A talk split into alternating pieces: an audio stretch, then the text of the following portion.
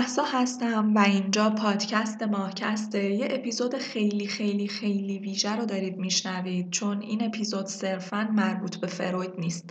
امروز همونطور که در چند اپیزود قبل قولش رو داده بودم می‌خوایم به مسئله روح بپردازیم که زیر مجموعه بحث امروز فرویده.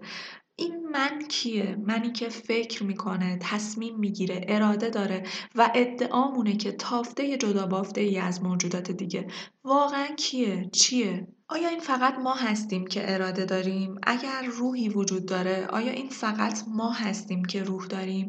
مطمئنا که جوابی برای این سوالها نخواهیم داشت چون اگر جوابی بهتون بدم احتمالا اولین آدمی در جهان هستم که جواب این سوالها رو داره ولی می‌خوام با یه سری تحقیقات و آزمایشات هیجان انگیز آشناتون کنم که مطمئنم به فکر وادارتون می‌کنه ازتون می‌خوام این اپیزود و احتمالا چند اپیزود مربوط به این موضوع رو از دست ندید که اطلاعات خوبی رو در اختیارتون می‌ذاره.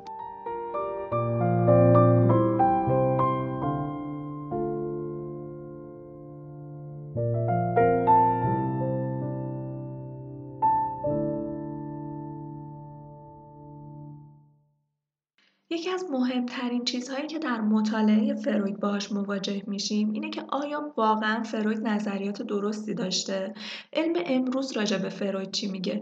چرا میگیم نظریات فروید؟ آیا این نظریات به اثبات رسیدن؟ یا ارزش و اهمیت و اعتبار فروید در اینه که پایه های روانکاوی رو بنا کرده و نه بیشتر؟ در ابتدا دیدگاه یک مخالف سرسخت فروید رو براتون بگم. دیدگاه آقای کال پوپر که نظریه فروید رو با نظریات انیشتین مقایسه کرد و نتیجه گرفت نظریات انیشتین ابطال پذیرن یعنی قابل بحث شدن و آزمایش شدن هستن. اما نظریات فروید اینطور نیستن و با این استدلال نتیجه گرفت حتی نمیشه اسم علم رو روی نظریات فروید گذاشت.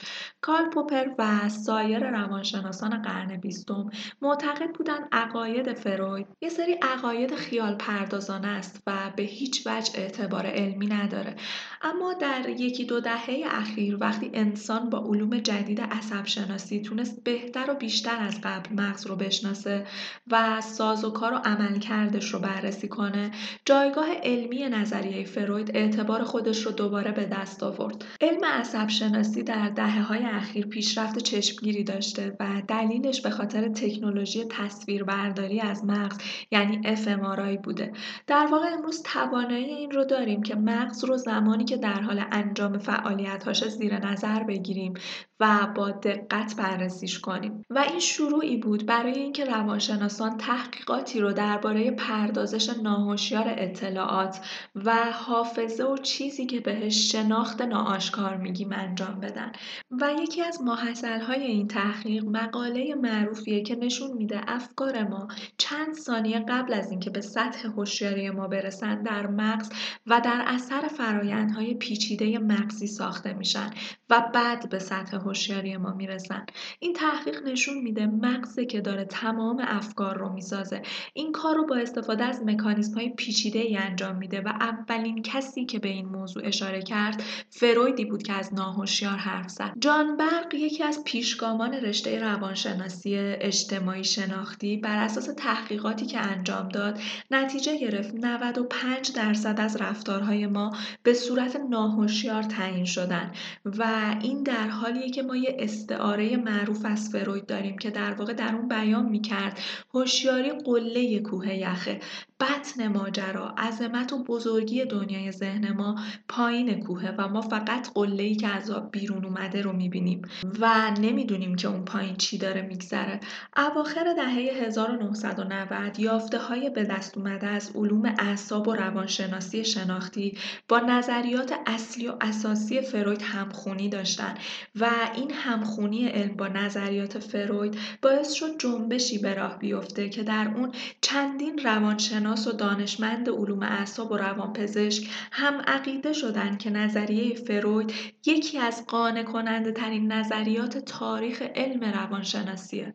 نظریاتی که حالا دیگه می‌شد با این یافته های جدید در علم روی صحتشون بحث کرد.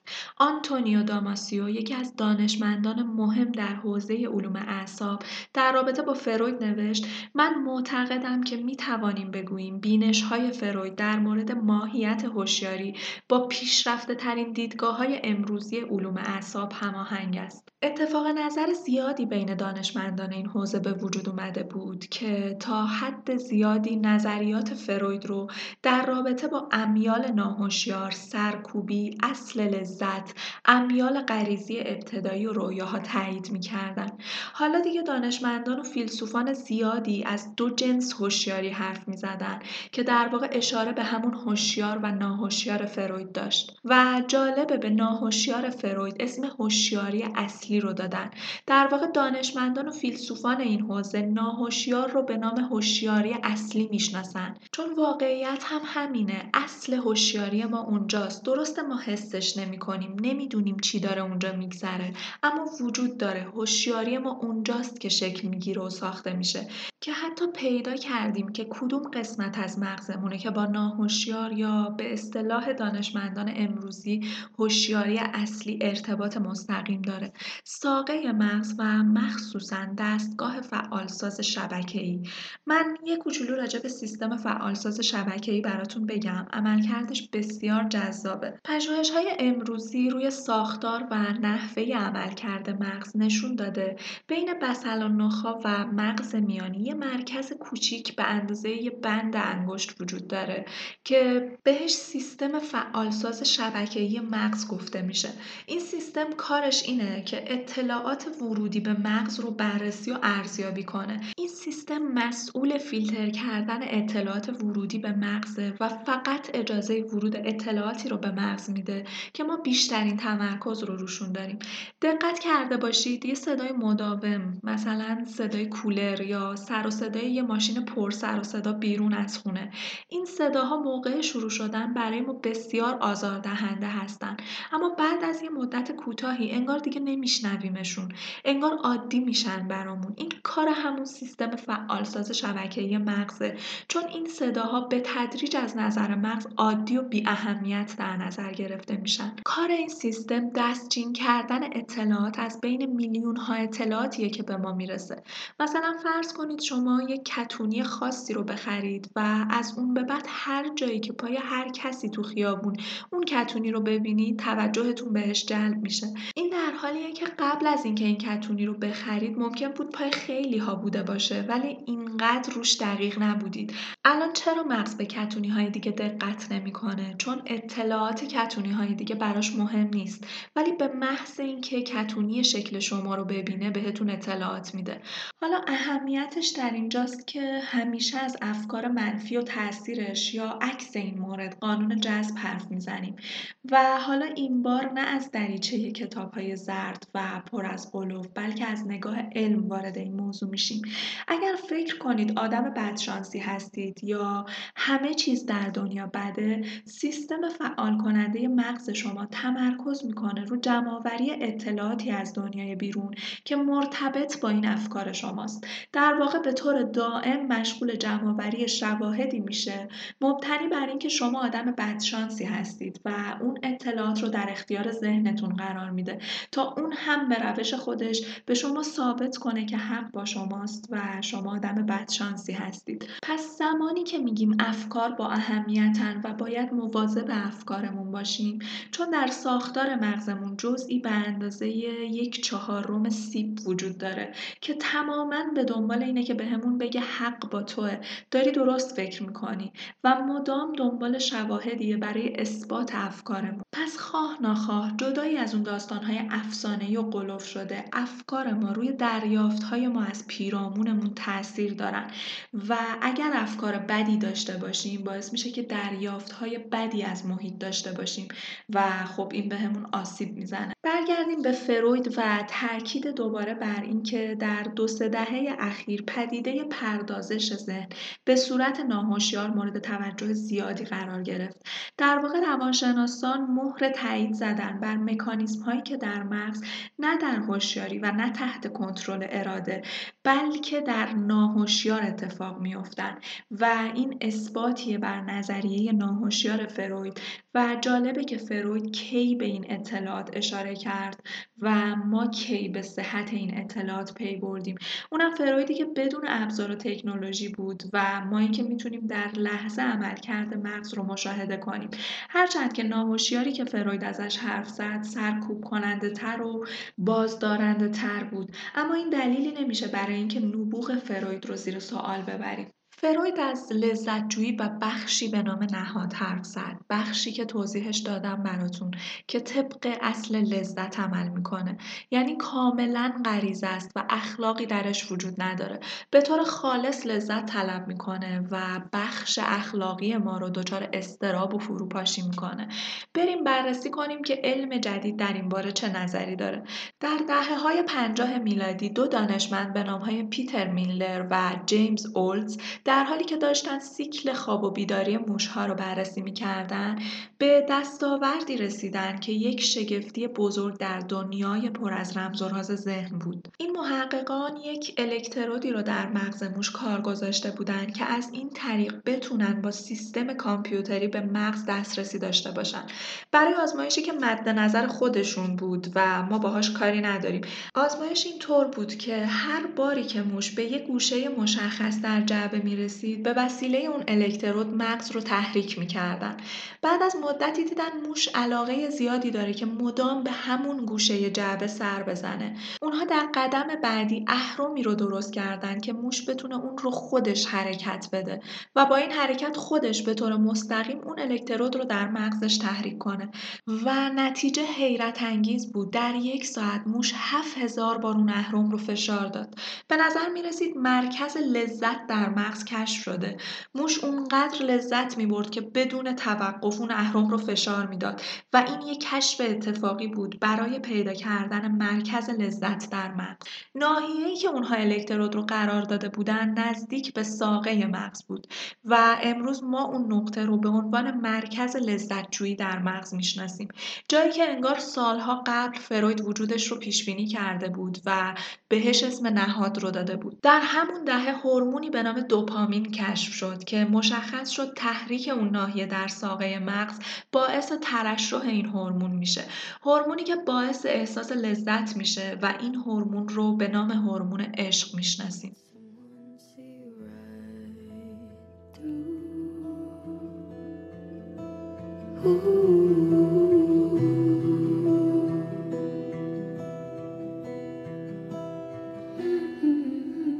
Maybe won't you take it back. Say you were trying to make me laugh And nothing has to change today. You didn't mean to say I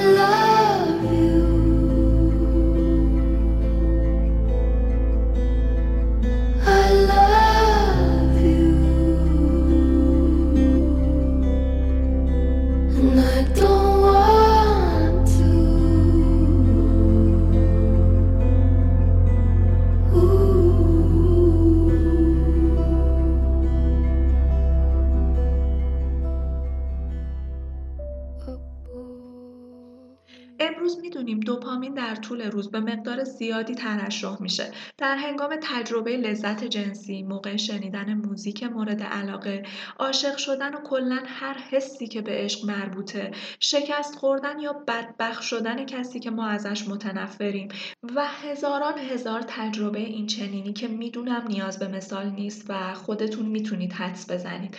هر زمانی که احساس لذت کردید بدونید دوپامین در بدنتون ترشح شده. البته این هورمون به صورت مصنوعی هم توسط مواد مخدر و الکل و روانگردان ها قابل ترشحه و دلیل اعتیاد دقیقا همینه. شبیه به موشی که در یک ساعت هفت هزار بار اون اهرم رو فشار داد تا دوپامین در بدنش پخش بشه. اعتیاد به مواد مخدر دقیقا به همین دلیله. لذتی که بدون زحمت به دست میاد. حالا که با محل لذت در مغز و هورمونی که این لذت رو می‌سازه آشنا شدیم براتون از سیستم پاداشدهی مغز بگم. سیستم پاداشدهی مغز سیستم پیام رسانی مغزه که بدن رو از برطرف شدن نیازهاش آگاه می‌کنه. فروید از لذت حرف زده بود از میلی که در نوزاد انسان به صورت خالص و بیقید و شرط و حتی غیر اخلاقی لذت رو طلب می‌کنه. امروز می‌دونیم کاملا این حرف درسته. سیستم پاداشدهی بخشی از فرگشت ما بوده تا بقای ما رو تضمین کنه. بذارید سادش کنم. وقتی در حال خوردن یک غذای خوشمزه هستید که احتمالا غذاهای خوشمزه پرکالری تر هم هستن و این نمی‌تونه که اتفاقی باشه احساس لذت می‌کنیم دانش امروز بهمون به میگه دلیل اینکه در حین خوردن یک غذای خوشمزه احساس لذت می‌کنیم اینه که شبیه به اون اهرمی که موش فشار می‌داد مغز ما در قبال خوردن غذا و حفظ بقامون بهمون به پاداش میده. این پاداش همون احساس لذته که این کار رو متوقف نکنیم که بقامون به خطر نیفته که روزی نیاد که یادمون بره و دیگه غذا نخوریم. ما اون لذت رو مدام طلب می‌کنیم و به خاطر دریافت اون لذت همیشه غذا می‌خوریم. نکته مهم دیگه. گفتم غذاهای خوشمزه تر احتمالا پرکالری ترن چرا؟ چون اگر بخوایم با یه عمر تکاملی بسنجیم عمری که برای تکامل یا همون فرگشت اساسی در موجودات زمان لازمه باید میلیون سالی محاسبه کرد. از عمر انسان خردمند هنوز خیلی نگذشته. واسه همین ماها خیلی با نیاکان خودمون که توی طبیعت رها بودن و خوراکجو بودن تفاوت نداریم. در گذشته های دور زندگی انسان خردمند شبیه به حیوانات بود. در جنگل ها و دشت وسیع پرسه می‌زد. یک جانشینی وجود نداشت. ذخیره غذا وجود نداشت. یه خانومی که می‌دونست یه قبیله وحشی در حال رسیدن به این منطقه است و احتمالا قلقم می‌کنه. مواد غذایی موجود در منطقه رو زمانی که غذایی پیدا می‌کنه شروع می‌کنه به خوردن تا جایی که توان داره. چون معلوم نیست دفعه بعد دوباره کجا غذا گیرش بیاد. حالا اگه از شانسش زمانی که داره دنبال هر غذایی میگرده تا سیر شه اگه به یه درخت انجیر شیرین پرکالری برسه غذایی که علاوه بر خوشتم بودنش کالری زیادی هم داره نه تنها خودش رو منفجر می‌کنه با خوردن اون میوه حتی چند تا دونه تا جایی که جا داره برمیداره واسه خودشون می‌بره. این میل غریزی ما به خوردن غذاهای پرکالری بدون توجه به اینکه چقدر مضر می‌تونه باشه چون به طبع انسانهای گذشته برمیگرده. که نه اطلاعی داشتن از ضرر و زیانها و نه اهمیتی می‌دادن به این موضوع در ما هم همچنان این غریزه وجود داره. واسه همینه شما وقتی در یخچال رو باز می‌کنی نمی‌تونی از اون کیک و بستنی خوشمزه بگذری نمی‌تونی از فست فودهای پرکالری بگذری. شاید در روند تکاملی انسان میلیون ها سال بعد البته اگه وجود داشته باشن که بعیده ارسیه امروز ما یعنی اهمیت دادن به کالری و سلامت غذا بخشی از غریزه شده باشه. یه نکته مهم دیگه هم دارم. واژه تکامل واژه غلطیه. من چون می‌دونم شاید مخاطبایی داشته باشم که خیلی با کلمه فرگشت آشنا نباشن مجبورم واژه تکامل رو به کار ببرم گاهی. تکامل غلطه چون از واژه کامل شدن میاد. این در حالیه که موجودات در روند طبیعت کامل نمیشن بلکه سازگار میشن. لازم دونستم این رو توضیح بدم. چون واقعا احساس گناه می‌کنم برای استفاده از واژه تکامل و از این به بعد دیگه با خیال راحت از واژه فرگشت استفاده می‌کنم و اونقدر یادآوریش می‌کنم تا این اشتباه دیگه یه اشتباه باقی نمونه. پس تا اینجا گفتیم که میل ما به خوردن غذا و البته در حال حاضر خوردن غذاهای پرکالری مورد تایید مغزمونه و تاییدش هم حداقل برای من اینجوریه که وقتی کرفس می‌خورم مغزم بهم هیچ پاداشی نمیده. چون احتمالا پیش خودش میگه چقدر احمق شده که داره همچین چیزی رو می‌خوره. اما کافیه یه برش پیتزا بخورم تا علاوه بر اون لذت و پاداشی که سر تا سر وجودم رو پر می‌کنه میل بیشتر به ادامه دادن هم برام به وجود میاد. مغز خوشحاله به همون پاداش میده تا زمانی که برای بقای خودمون تلاش کنیم. اما بریم سراغ مثال بعدیمون. چرا فرایند تولید مثل فرایند بقای نسل باید با لذت همراه باشه؟ چرا مغز ما در قبال انجام عمل فرزندآوری باید بهمون به پاداش بزرگی به نام لذت بده؟ بذارید سوال رو طور دیگه ای بپرسم. اگر عمل جنسی در موجودات زنده خواسته اصلا راجع به انسان حرف بزنیم اگر عمل جنسی لذت بخش نبود این همه گرایش به انجامش وجود داشت آیا فرزندآوری و تولید مثل به این شدت و پافشاری در ای به نام انسان نهادینه می‌شد؟ آیا بخش بزرگی از اعمال جنسی انسان. برای دریافت اون لذت نیست و در بسیاری از موارد حتی تولید مثل هدف نیست. ما اون پاداش رو می‌خوایم. در واقع اون لذت شاید یه فریبه یه تبلیغاته یه اقواگریه که ما رو بکشونه سمت اون عمل که تولید مثل و بقای نسلمون رو تضمین کنه. قبلا هم گفتم مغز ما برنامه ریزی شده برای دو هدف بقا و تولید مثل. و در برابر کارهایی که برای تحقق این دو هدف برای مغز انجام میدیم در قبالش بهمون به پاداش میده.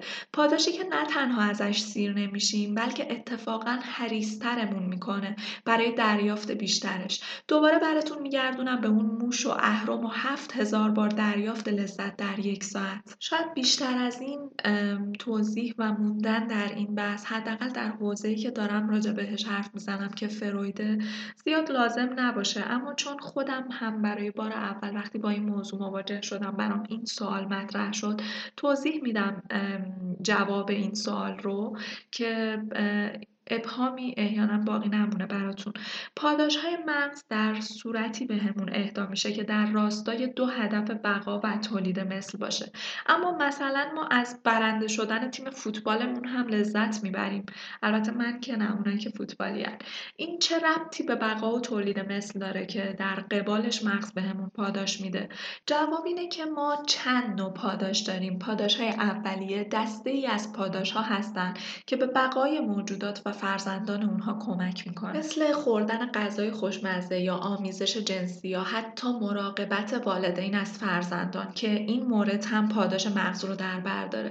چون والدی که از فرزندش مراقبت می‌کنه داره بقای نسل رو تضمین می‌کنه. پس در فرگشت ما و همه حیوانات مراقبت از فرزندانی امر غریزی و لذت بخشه اینا پاداش های ذاتی هستن و برای هر انسانی ذاتا لذت بخشن.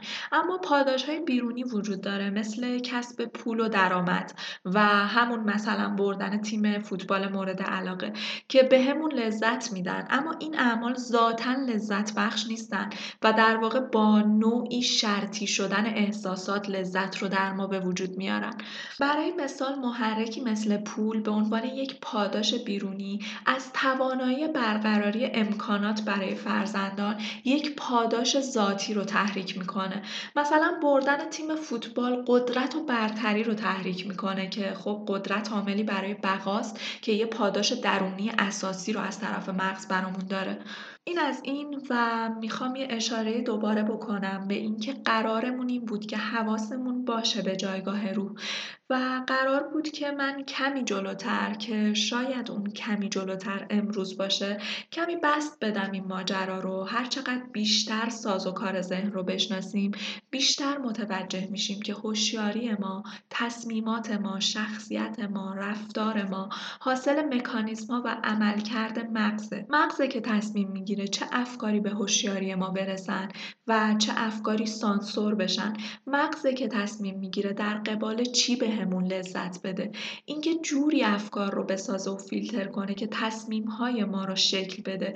جایگاه اراده اینجا چیه؟ جایگاه روح چیه؟ اگه مغز قادر تصمیمات و افکار ما رو شکل بده پس روحی اگر وجود داره چه نقشی داره؟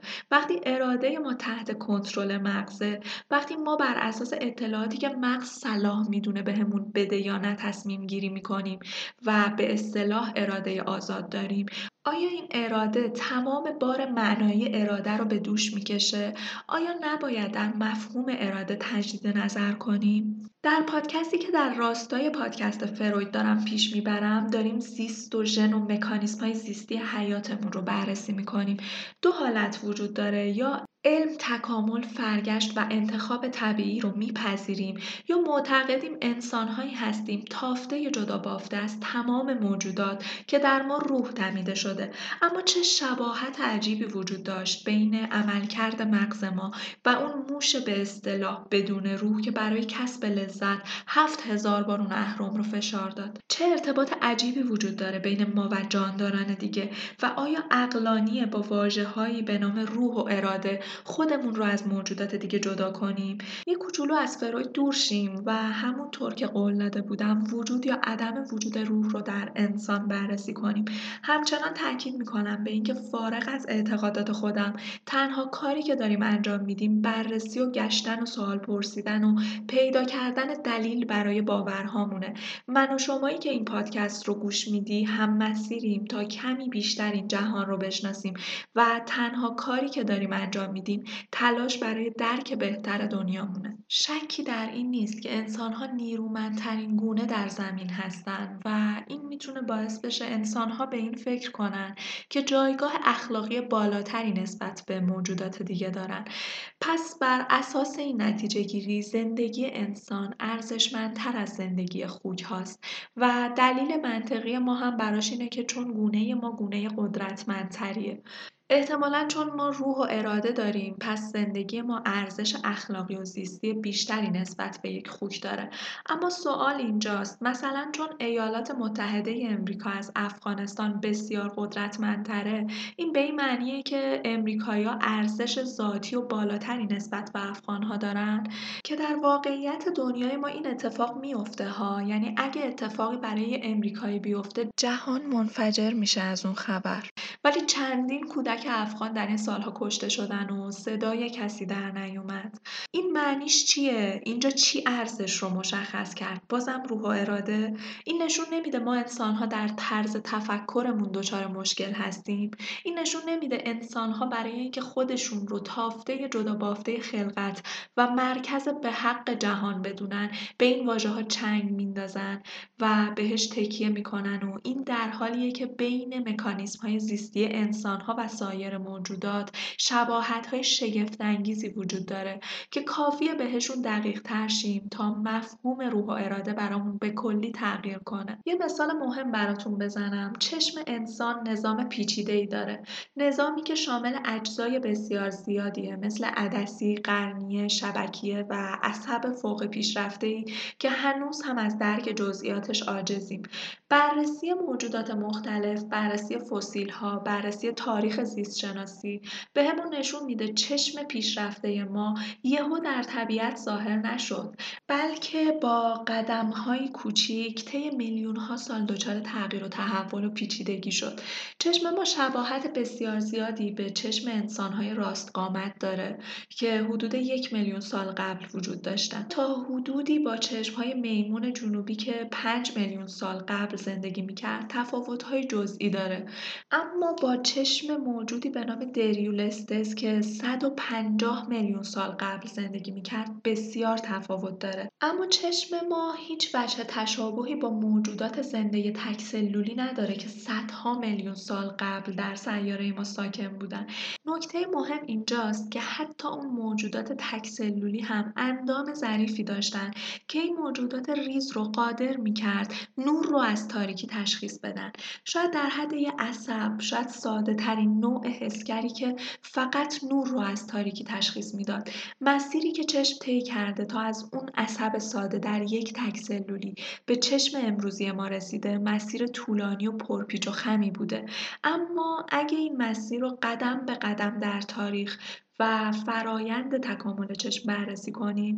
از طریق فسیل ها و موجودات مختلف می‌تونیم این روند رو ببینیم و بررسیش کنیم. اگر چیزی مثل چشم فاقد اجزا بود قابل بررسی نبود نمی‌تونست در مسیر انتخاب طبیعی قرار بگیره و به این دلیله که ما با روند تکامل یا فرگشت نمی‌تونیم وجود روح رو بپذیریم.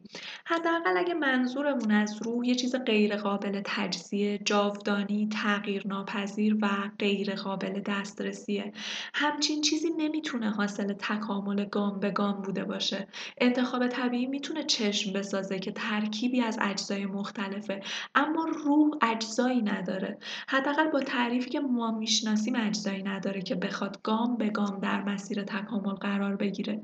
آیا می‌تونیم قسمتی از روح انسان امروز رو پیدا کنیم که تکامل یافته تر از روح انسان راست قامت در یک میلیون سال پیش باشه امکان این وجود داره که فرزندی از پدر و مادری متولد بشه که در اثر یک جهش قرنیه گرتری نسبت به والدین خودش داشته باشه.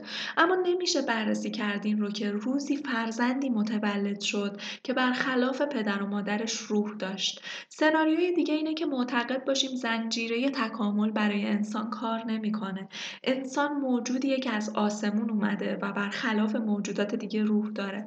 اما چطور میشه روند تکامل انسان رو نادیده گرفت؟ چطور میشه این شباهت ها رو بین انسان و موجودات دیگه ندید؟ شباهت هایی که عیان ترین چیزی هستن که طبیعت داره بهمون نشون میده. با هر مدل عقیده‌ای که در رابطه با انسان دارید به این سوالها فکر کنید.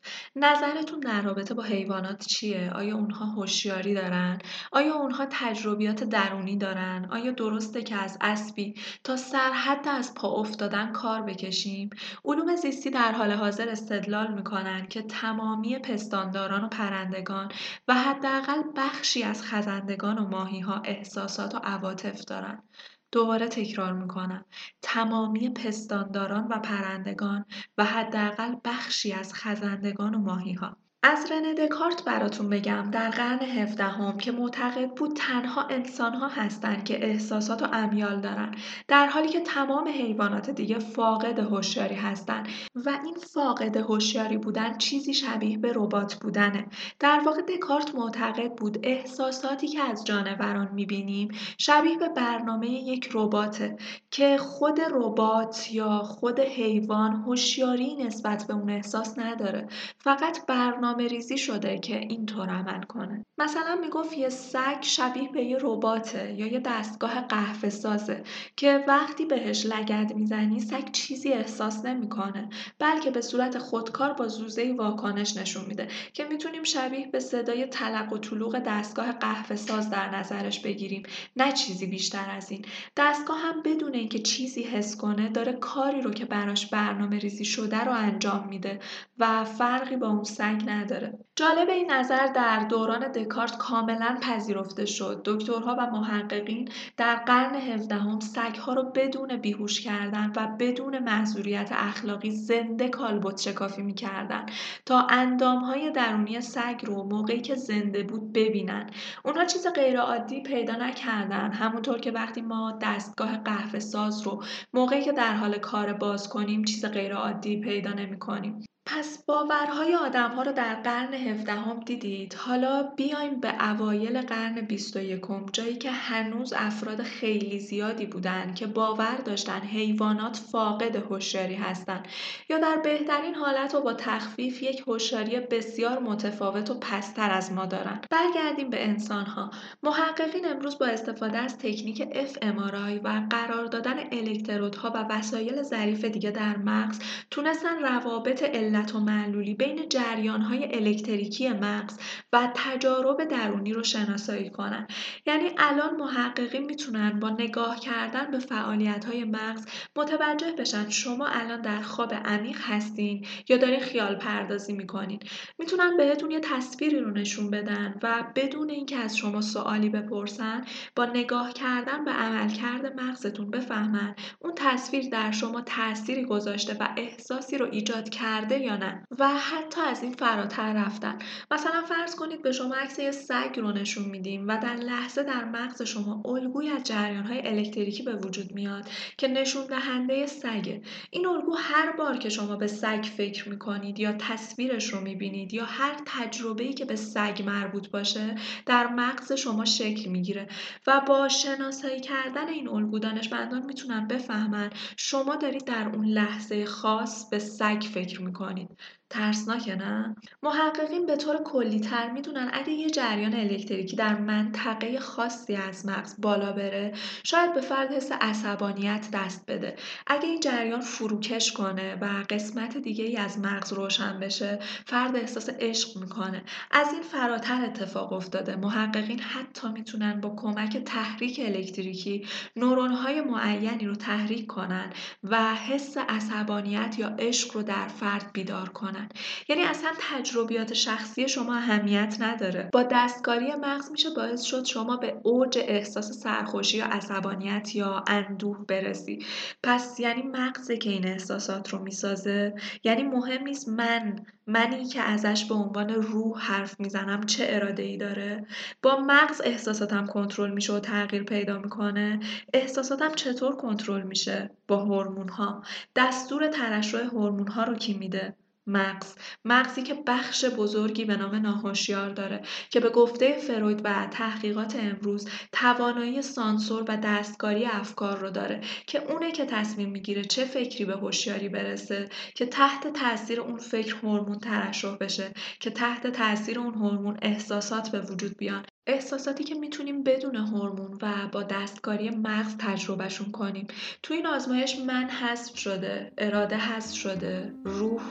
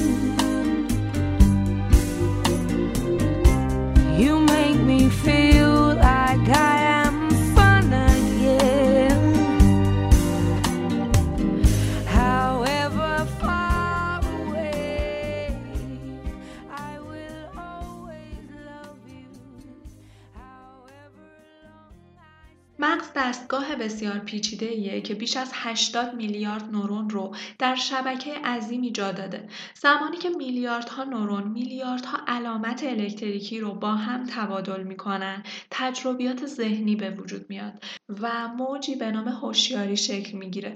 واژه عصبانیت یک اصطلاح تخیلی نیست. ما این واژه رو برای میلیاردها علامت الکتریکی مغزی همزمان استفاده می‌کنیم. عصبانیت یک تجربه کاملا مشخصه که مردم بدون اون که چیزی راجع به الکتریسیته بدونن باهاش آشنایی دارن. وقتی میگیم عصبانیم وقتی میگم من عصبانیم به یه احساس قابل لمس اشاره می‌کنم. همون احساسی که نتیجه همون میلیاردها علامت الکتریکی مشخصه. سوال مهمی که هنوز بشر نتونسته بهش جواب بده اینه. بذارید با یه مثال براتون بگم. زمانی که تریلیاردها مولکول آب با هم در آسمون ترکیب میشن ما بهش میگیم ابر. اما هیچ هوشیاری ابری به وجود نمیاد که بگه من احساس بارونی بودن می‌کنم. البته تا جایی که ما انسان ها می‌دونیم همچین هوشیاری به وجود نمیاد. پس چطور میشه که وقتی میلیاردها علامت الکتریکی در مغز من به حرکت در میاد ذهنیتی در من به وجود میاد که اینطور احساس میشه که من عصبانیم؟ این هوشیاری شاید بزرگترین سوالیه که هنوز نتونستیم بهش جواب بدیم. انسان ها چشم دارن. اجداد ما به وسیله چشم ها می‌تونستن ببینن خرگوش ها کجا میرن یا گرگ ها از کجا بهشون حمله می‌کنن. اما تجربه درونی ترس و گرسنگی در انسان چه دلیلی داره؟ دلیل وجود چشم رو در انسان به راحتی می‌تونیم ریشه یابی کنیم. اما ترس و گرسنگی چیزی که بهش اسم احساسات رو میدیم از کجا ریشه گرفته؟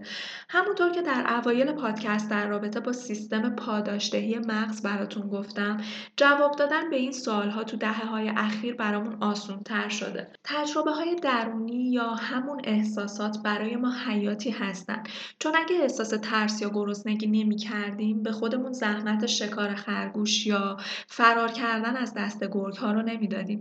چرا انسان با دیدن یه گرگ گرسنه وحشی فرار می‌کنه؟ چون میترسه و فرار می‌کنه. چون احساس ترس می‌کنه. پس وجود احساسات و تجربیات درونی برای بقا ضروری اما بذارید بحث رو کمی پیچیده تر کنیم و از زبان زیست شناسی این داستان رو بررسی کنیم. وقتی فردی یه گرگ گرسنه وحشی رو می‌بینه علامت الکتریکی از چشم ها به مغز میره. این علائم نورون های خاصی رو تحریک می‌کنند که با علائم بیشتری پاسخ داده میشه. این علائم نورون های دیگه رو در ردیف پایین تر تحریک می‌کنن. این نورون ها به نوبه خودشون به همین شکل فعال میشن. اگه نورون های کافی با سرعت معینی فعال بشن فرمانهایی به قده آدرنال فرستاده میشه تا آدرنالین در بدن شناور بشه. تحت تاثیر هورمون آدرنالین قلب فرمان می‌گیره سریعتر بزنه و همزمان نورون ها در مرکز موتوریک علائمی رو به عضلات پا میفرستن که با این علائم عضلات پا شروع به کشیده شدن و منقبض شدن می‌کنن و فرد از گرگ فرار می‌کنه. هر چقدر این فرایند بیشتر بست داده بشه هر چقدر بیشتر واردش بشیم و دقیق ترشیم روش توجیه احساسات آگاهانه در انسان سختتر میشه. تمام این فرایند تحت کنترل و نظارت مغز بود. هر چقدر درک بهتری از مغز پیدا کنیم وجود کلمه ای به نام ذهن زائد و اضافی به نظر میاد. خلاصه تمام این فرایند انتقال پیام الکتریکی بود که نتیجه اون باعث به وجود اومدن احساس احساس ترس شد. اگر تمامی این نظام به شکل عبور علائم الکتریکی و انتقال این علائم به این طرف و اون طرف عمل می‌کنه پس چه نیازی به احساس ترس داریم؟ اگه یه سری سلسله واکنش الکتروشیمیایی در تمامی این مسیر از سلول های عصبی به چشم ها باعث به حرکت در اومدن عضلات پا میشه چه دلیلی وجود داره تا تجارب درونی رو به این مجموعه اضافه کنیم؟ شبیه به یه دومینو این سلسله اتفاقات یکی پس از دیگری رخ میدن. پس چه نیازی به احساسات درونی داریم؟ چرا نورون ها باید نیاز به احساسات داشته باشند تا بتونن همدیگر رو تحریک کنن یا از قده آدرنال بخوان که آدرنالین ترشح کنه؟ در حقیقت 99 درصد از فعالیت های جسمی از جمله حرکات عضلات و ترشحات هورمونی بدون نیاز به احساسات آگاهانه صورت می‌گیرن یعنی آگاهی ما به طور کامل نقشی در این اتفاقات نداره. پس چرا نورون ها عضلات و قدرت ما نیاز به چنین احساساتی در اون یه درصد باقی مونده دارن؟ برای درک بهتر این موضوع کافیه یه نفر یه توپ تنیس رو به صورت ناگهانی و با سرعت و محکم به سمت صورتتون پرتاب کنه. تمام این فعل و انفعالات مغزی در کسری از ثانیه صورت می‌گیره و شما واکنش نشون می‌دید و وقتی تموم شد و جلوی صورتتون یا توپ رو گرفتید تازه بعدش احساس ترس شروع میشه. مغز کارش رو انجام داده و ازتون دفاع کرده و حالا ترس رو حس می‌کنید. در واقع اینجا احساس از مغز عقب میفته شاید چون یه محصول زائده شبیه به دود کارخونه که از دودکش ها خارج میشه. شاید گفته بشه ما به ذهن نیاز داریم چون ذهن خاطرات رو ذخیره می‌کنه برنامه ریزی می‌کنه و مستقلا تصاویر و اندیشه های کاملا جدید از خودش بروز میده. برای مثال وقتی فردی یه گرگ وحشی رو می‌بینه با یه حالت کاملا ناخواسته به اون گرگ واکنش نشون نمیده. اون مثلا به یاد میاره که سال قبل یه گرگی امش رو خورده مثلا. مال بیچاره امه ها اون حس تکه پاره شدن توسط شیر رو تصور می‌کنه و سرنوشت خونوادش و احتمالا مثلا بچه هاش رو بعد از مرگ خودش تصور می‌کنه و به این دلیله که فرار می‌کنه. یعنی چیزی به اسم خاطرات و تفکره که باعث میشه فرار کنه. اما یه لحظه صبر کنید این همه خاطرات و تصورات و افکار چیان کجان؟ بر اساس نظریات امروز علوم زیستی خاطرات تصورات و افکار ما چیز غیر مادی نیستند بلکه اینها هم علائم الکتریکی پیچیده ای هستند. در میلیاردها نورون در حال حرکتن مثال سگ که چند دقیقه پیش بهش اشاره کردم اگه یادتون بیاد می‌تونه بهتون کمک کنه.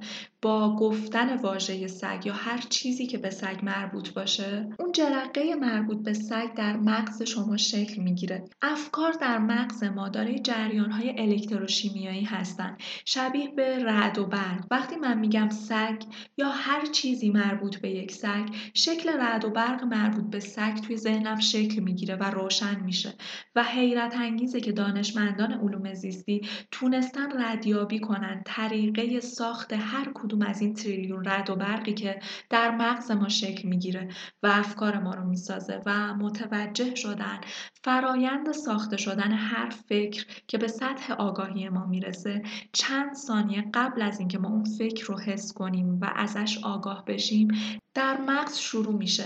بذارید با مثال براتون بگم. ده ثانیه بعد شما یهو قرار این فکر تو سرت بیاد که واسه فلان دوستت دلت تنگ شده می‌خوای بهش زنگ بزنی. این فکر مال ده ثانیه بعدته. ده ثانیه بعد قراره بهش فکر کنی. مغز از الان شروع کرده اون فکر رو برات بسازه. در واقع مغزه که اون فکر رو برای تو ساخته. امروز تونستیم افکار رو ذهن رو نه به صورت چیزی فرای ماده بلکه به صورت فرایندی در مغز ببینیم و این شگفت انگیزه. بذارید نتیجه گیری کنم. داریم ذهن و مغز رو مورد بررسی قرار میدیم. شاید اون سوال کلیدی این باشه سوالی که بهمون به نشون بده ذهن چیزی فرای مغزه یا نه. افکار ما ذهن ما آیا از جسممون جدا هستن یا محدود به جسمن؟ سوال اینه چه اتفاقی در مغز میفته که در ذهن نمیفته جواب اینه هیچ چیز. ما هیچ چیز مستقل جدا از مغز در ذهن نداریم. ما برای افکار برای احساسات برای خاطرات در مغز دلیل پیدا کردیم. طریقه شکلگیریشون رو دیدیم. مغز کار خودش رو می‌کنه و تمام این کلمات ذهن احساسات افکار خاطرات جلوه مادی دارن. در مغز پیداشون کردیم. ما یه الگوریتم یه الگو یه رابطه می‌تونیم در رابطه با دستگاه قهوه ساز پیدا کنیم که چه فعل انفعالاتی درش اتفاق میفته که یه قهوه آماده رو بهمون تحویل میده. ما همین الگوریتم همین الگو رو می‌تونیم پیدا کنیم برای اینکه چه فعل و انفعالاتی در مغز ما رخ میده که ما یه گرگ وحشی رو می‌بینیم و پا به فرار می‌ذاریم. همین ترس همین الگوی رفتاری رو در حیوانات هم می‌تونیم ببینیم.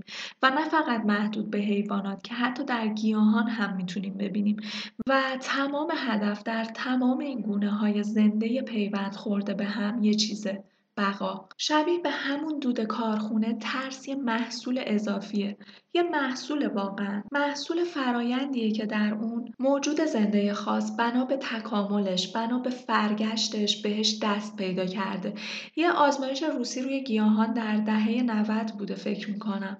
انجام شد که به گیاهان الکترودهایی وصل کردن که باهاش تغییراتشون رو اندازه گیری کنن.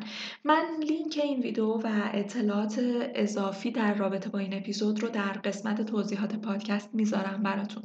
الکترودها رو وصل کردن به گیاه و کارهای مختلفی کنار گیاه انجام دادن. مثلا کنار گلدون همون گیاهی که بهش الکترود وصل کرده بودن یک کلم رو با چاقو ریز ریز کردن و می‌دیدن امواجی روی مانیتور در حال ثبت شدنه. گیاه داشت واکنش نشون می‌داد یا از اون جالبتر یکی از محققا کنار این گلدون گلدون دیگه ای رو قرار داد و با خشونت زیاد برگ های گلدون جدید رو کند و ساقش رو شکست. مانیتور امواج خطی شدیدی رو نشون می‌داد و خب طبیعیه یه همگونه ای کنارش داشت قلاقم می‌شد. اما از این جالبتر اونه که از اون به بعد هر بار اون محقق به گیاه نزدیک می‌شد گیاه همون امواج رو از خودش تولید می‌کرد. انگار اون محقق رو میشناخت انگار کارش یادش بود انگار احساس ترس داشت. این ترس این شناخت حتی در گیاهان هم وجود داره و این شگفت انگیزه در رابطه با حیوانات و تجربیات و ترس هاشون فکر نمی کنم نیاز به مثال باشه. به عنوان انسان به گربه نزدیک که بشیم فرار می‌کنه. چرا؟ چون طی نسل ها انسان عامل خطر بوده براش. تجربه است فکره. ما هم اگر مار ببینیم فرار می‌کنیم. اینم تجربه است اینم فکره. گیاهان حیوانات انسانها طوری فرگشت پیدا کردن که بهترین خودشون باشن برای به سرانجام رسیدن دو هدف بقا و تولید مثل. اما ما انسان ها فرقمون اینه خودمون رو تافته جدا بافته می‌دونیم. تا اینجا علم جدید رو بررسی کردیم و با علم جدید به دو دیدگاه مهم فروید در رابطه با وجود ناهوشیار و اصل لذت و نهاد اعتبار دادیم. هرچند صد درصد نقص هایی در نظریه فروید وجود داشت اما اشاره به این دو مورد مهم توسط فروید که علم امروز هم خیلی وقت نیست با ابزارهای پیشرفته بهش رسیده بسیار درخشانه.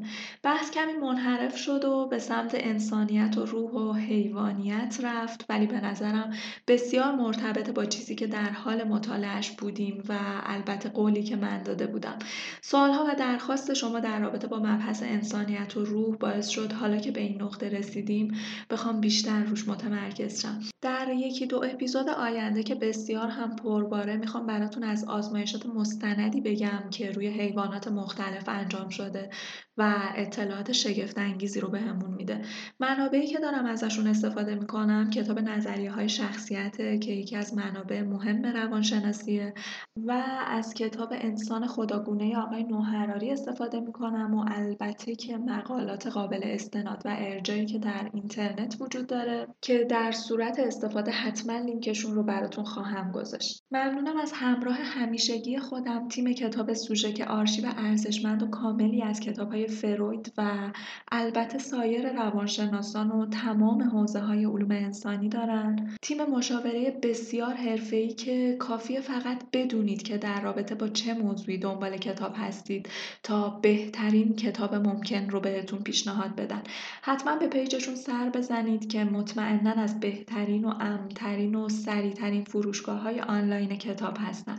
امیدوارم که خستتون نکرده باشم. امیدوارم که قد خودم دیوونتون نکرده باشم. هدف فقط بررسیه. و تلاش برای اصلاح افکارمون. دو سه اپیزود بعد اپیزودهای بسیار جذابی در این رابطه هستند که پیشنهاد می‌کنم به هیچ وجه از دستشون ندید. پس خوب باشید و تا به زودی بدرود. I only wanted to have fun. Learning to fly, learning to run. I let my heart decide the way When I was young. Deep down, I must have always known that this would be inevitable.